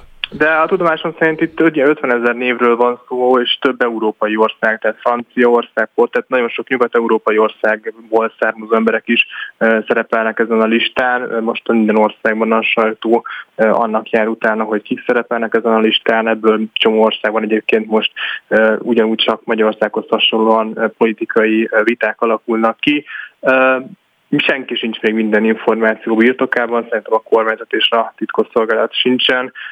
Én elsősorban olyan információkat kaptam, hogy most például azt vizsgálják, hogy nem -e egy másik országnak a titkosszolgálata állam mögött, hogy magyarországi újságírókat vizsgálnak ilyen, vagy hallgatnak le ilyen eszközökkel, hiszen maguk ezek az újságírók vagy politikusok is beszámoltak arról, hogy ők tettek külföldi utazást, tehát jártak külföldön, tehát az sem elképzelhetetlen, hogy egyébként más országnak a titkosszolgálata áll az a ilyen bocsánat, ő járt, járt külföldön?